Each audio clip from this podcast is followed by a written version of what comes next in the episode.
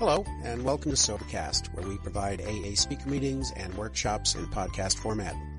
We're an ad-free podcast, and if you enjoy listening, please help us be self-supporting by visiting Sobercast.com, look for the donate link, and drop a dollar or two into our virtual basket. We hope you enjoy the podcast. Have a great day. Thank you very much. My name is Russell, and I'm an alcoholic. Mick, thank you very much for inviting me to participate in this uh, wonderful meeting. Forgive me for leaving my post for a moment to use uh, the lavatory. Thank you, Brendan, and thank you to Lena for your shares. How like an Al Anon to finish early to afford more time to an alcoholic. Perfect. Thank you very much. Mick, you look lovely. I hope that the court goes well this afternoon. I assume that's what you're wearing a tie for. Good luck. I hope they throw the book at you. Um, uh, not the big book either. um, I'm so grateful to be a member of this fellowship. I'm very grateful to be sharing at your uh, convention there in the Canary Islands. I wish I was there physically, like many people I suspect on this at this convention. I'm in the UK and it's kind of cold, but as um, the great Mick the Ferret said to me just yesterday, because of uh, this program, we can bring our attention to the things that we are able to do, not the things that we're not able to do. Mick the Ferret there, 45 years in, still dispatching wisdom almost, uh, almost automatically.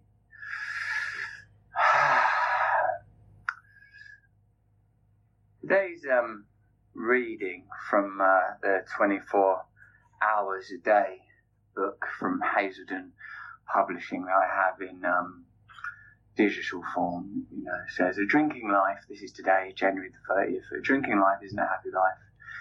Drinking cuts you off from other people and from God. One of the worst things about drinking is the loneliness. One of the best things about AA is the fellowship. Drinking cuts you off from other people, at least from the people who really matter for you. Your family, your co-workers and your real friends no matter how much you love them, you build up a wall between you and them by your drinking. You're cut off from any real companionship with them. As a result, you're terribly lonely. And then it asks us in italics, have I gotten rid of my loneliness? I remember my drinking as being very, very lonely. And although I would never would have thought it at the time, my drinking was an attempt to manage my feelings and my feelings are part of my spiritual state. And the AA is very AA is very explicit about being a spiritual program. That's what it tells us it is. Step 12, having had a spiritual awakening as the result of these steps. And as Sandy Beach, the great um, American uh, member of our fellowship, a fabulous speaker, always points out, it's a spiritual condition. Without abstinence, we've got no chance. Without one day at a time, sober, and in my my case also clean because I had as well as alcoholism, I had addiction. And like he pointed out, actually, I was listening to a Sandy Beach um, share in somewhat in preparation, knowing that I was speaking today and that it was at the behest of one of um, my great elders. And I know there are many others on this call. I've already seen Mike. Uh, like I like to see that, that Mick wears a tie for occasions such as these. Yorkshire Mike wears a Huddersfield FC top. That's uh, and, look at my contribution. This for me is formal, formal wear. God help us all. God help this fellowship. Um, I was listening, and um, he said that as uh, Sandy shared that even before coming into AA, he was crazy. Even without alcohol, he was crazy, and I find the same thing to be true. That for me, one day at a time. I cannot drink or use, and as long as I have this program, I have a choice around that. But I'm still pretty crazy anyway. I'm still pretty crazy. I can cause quite a lot of trouble without alcohol or drugs. I can do myself a great deal of mischief just with a cream cake and this laptop. I was talking to my wife this morning. Uh, I wouldn't use the cream cake and the laptop in conjunction, just to be clear. Those were potential alternative ways that my addiction and alcoholism could manifest, not some sort of cocktail of cream cakes. There he is, that fell. I don't know if any of you have got Lena full frame, but there's someone keeps wandering in that door behind her. I imagine possibly part of the reason she's in Al Anon, that individual, strolling in and out of that door at will.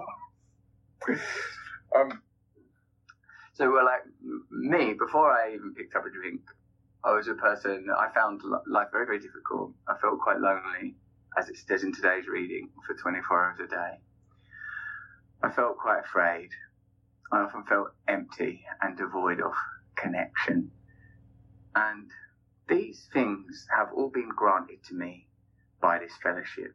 My drinking and using was probably similar to a lot of you. Maybe it was worse than some people, maybe not as bad as some people.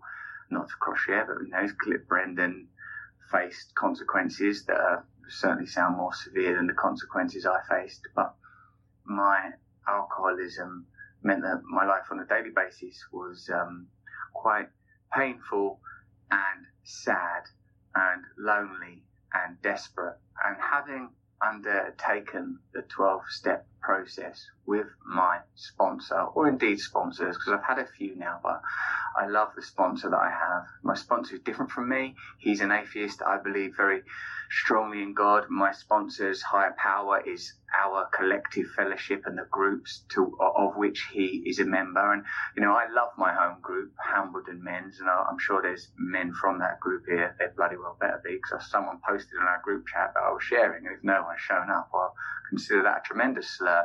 But I know that you will have your own relationships with your own home groups that are every bit as important as my home group are to me.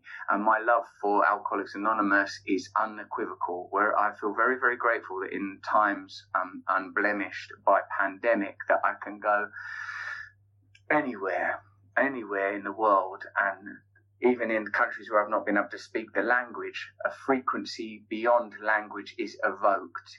I've heard it said that I have no choice. Either I have to have alcohol or I have to have this 12 step program. I have to have this fellowship. Today, I'm very privileged to have this 12 step fellowship. I work it in its most, as, as orthodox as I can, as straightforward as I can. There's still areas in my life where I practice original thought, spontaneity, intuition, and those areas of my life are crazy. In this area of my life, I practice the steps as they are explained to me by people that have walked this path before me, men such as Mick and Brendan, and with I, I, I love the fellowship of Al-Anon. What, what alcoholic doesn't? It means we get to keep our life partners. Like, so, like I've got nothing but respect for for Al-Anon and, and many, many fellowships built around the ingenuity of the founders of AA. For me, I, I keep it pretty straightforward. I have a sponsor, I have sponsees, I attend meetings, I read the literature, I meditate, and I pray. Last yesterday at the meeting I went to, it talked about the significance of step one, that we continually take step one wherever we need to. I continue to surrender around alcohol and I surrender to around people, places, and things. In the original writing, the uh, incomparable big book, it's clear that what Bill W is talking about is, you know, as it says, ego deflation at large, being willing to relinquish self centeredness. I heard before in an AA meeting in America, a man say, I'm addicted to myself. It's myself that I'm addicted to. And that feels like a kind of paraphrasing to me of that original writing. I'm addicted to my own will. It's so subtle for me now. You know, like, look, I've been clean and sober one day at a time for over 18 years now, but I'm still pretty crazy. And I sometimes don't observe the moment that I've moved into my craziness. I can sit in a meeting, whether it's a virtual online one like this or one of the few rare physical meetings that we are able to attend, and feel flooded by gratitude and by grace.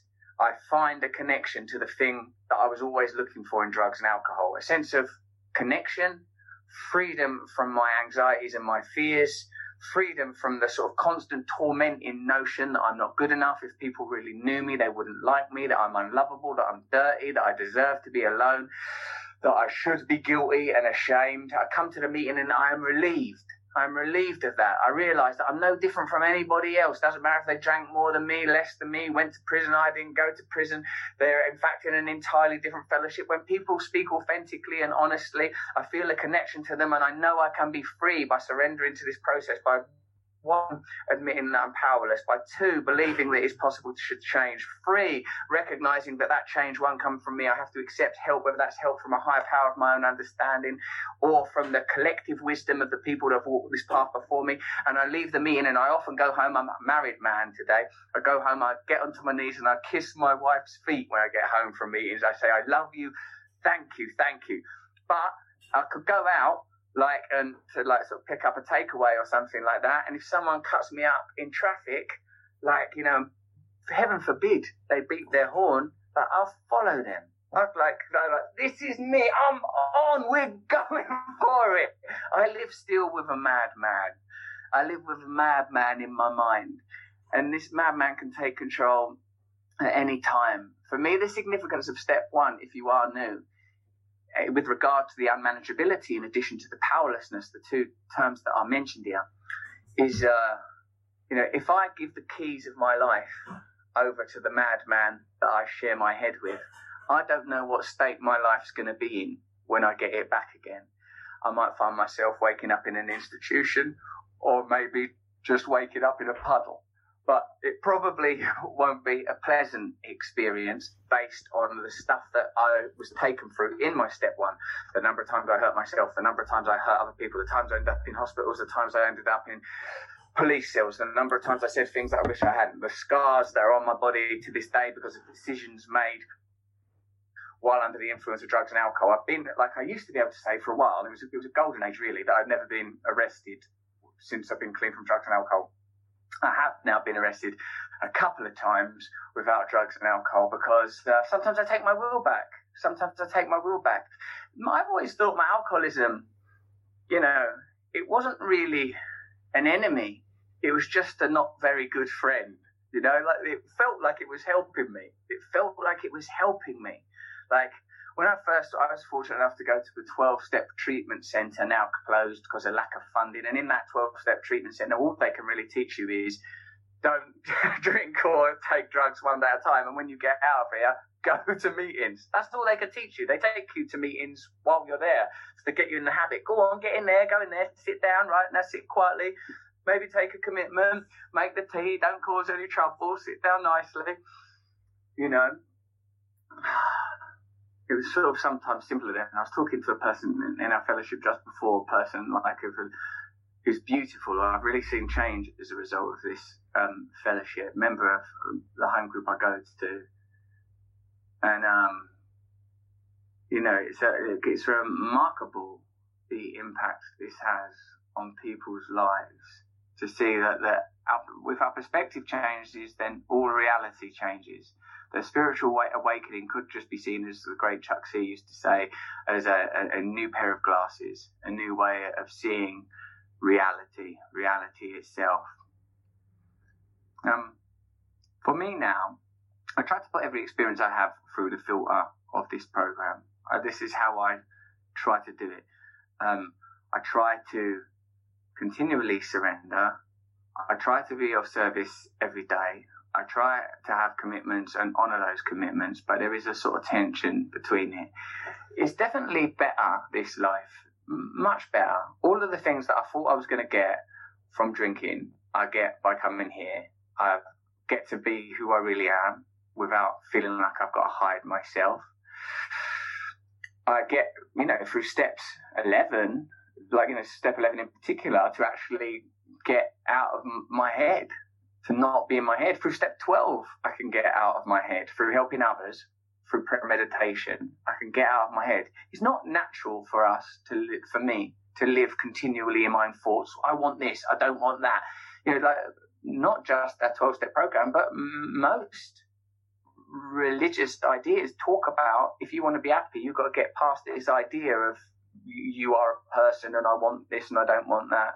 And now, like, the reason I think that this program is like a sort of a sociological and spiritual masterpiece is because it whether it's through the influence of William James and like the, the, religious revelations that he talks about, or the influence of Carl Jung and he's in his uh, correspondence with Bill W, making it explicitly clear that what's required is a spiritual experience and then the support of a community. That's what's required, according to Carl Jung, for us, you know, chronic alcoholics, drug users, hopeless cases to change is a spiritual experience, an awakening. This used to be important to me, and now I'm able to let go of it you know, um, I think we're very, very, very lucky. And like it says, sort of like somewhere in the reading, like, you know, more will be revealed to us. It's in the literature, it's pretty clear. Um, and thanks for the, the, reading earlier, whoever did that. You know, what does it say? It says like, um, there are some people who are constitutionally incapable of being honest. I know some of those people do. I don't think I am that. I don't think I'm constitutionally incapable of being honest. Sometimes I'm a little liar, but I'm not constitutionally incapable of being honest. I can usually be honest after a while. But I think I do have grave emotional and mental difficulties. I do have that. They, I've got emotional difficulties and mental difficulties. They're quite grave. Um, but what does it say? We stood at the turning point with complete abandon. That's pretty hardcore. Complete abandon. I'm not um, disputing that this is about alcohol. And those of you that are counting days and sometimes counting years, not drinking is non-negotiable and it's absolutely integral. But when it says stood at the turning point of complete abandon, what is this turning point? Is it the present moment? The present moment. I know Sandy Beach talked a lot about that. That's the only place that we can be is the present moment. That's the only place. All. How much, darling? Five minutes, sir. Five minutes, or we can go a lot into five minutes, or I could do a lot of damage in five minutes. I could probably, I could probably ruin my life in five minutes. Three or four decisions. Bam, bam, bam, bam, bam. Look at Mick gesticulating up there like, like a majorette, like a cheerleader. God bless him. Um, look, what I would say is I've got, I can get everything I need from this program, and without this program, I don't have nothing. If you are new, it is possible to change it really is possible to change. There's there's other people on on this call that I love. Shout out to Ian, who I like just met once, and then like next time I saw him, we did a little bit of service, and then Nick in Brixton. I won't tell his story, but like certainly he seemed very familiar with that environment. And like you know, you meet good people here, and you get to do good things. You get to learn a new way of life with beautiful people. I suppose what I've had to absolutely surrender, to conceded to my innermost self, is that I am alcoholic. I cannot drink ever again. I cannot take drugs. I even have to be careful where I eat food. I have to follow certain rules. It's still in me to be a bit crazy. I still think certain rules don't apply to me. Mostly rules around, you know, how you should drive, where you should park, those kind of rules. But like, uh, when it comes to this program, I do what I'm told. I do what I'm told. If people tell me this is how you solve this problem. I solve that problem. In a sense, it's magnificent. The possibility. How does someone whose only way of surviving is to drink and take drugs become someone who never drinks or takes drugs? Well, certainly it's, it's plain. We admit there's a problem and that our life has become unmanageable. We come to believe it's possible to, uh, that, that power grant ourselves can restore us to sanity.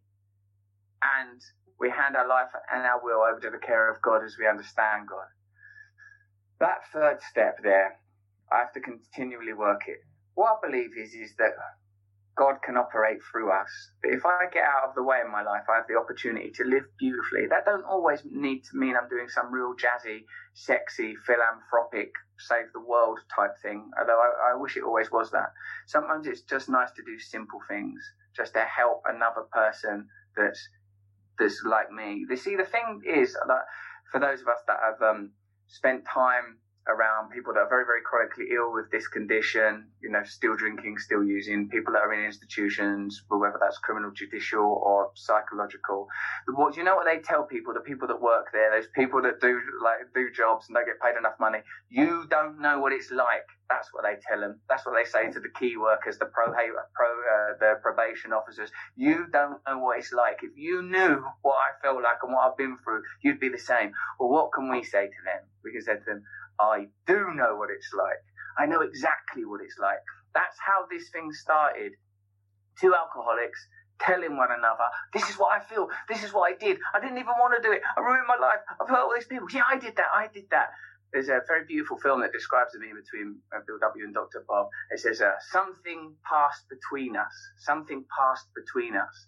That collectively we have a power that we can never have individually. That the problem that we have will become to be seen as a blessing because it's an awakening, a call to a different life. That all of the things that we ever thought that we wanted, they are indeed achievable, maybe not in the way that we thought that we would achieve them, but we can feel loved. We can feel useful. We don't need to feel alone, ashamed and down and worthless because we have access to a great power.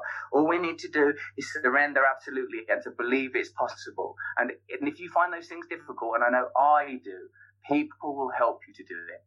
very grateful to be part of this meeting. Thank you, Brendan, uh, for your service, and Lena for yours, and Mick.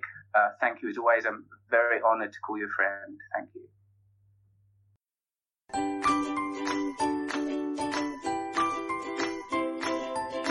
Thanks for listening. I hope you enjoyed the podcast. Sobercast is ad-free, and we'd like your help in order to keep it that way.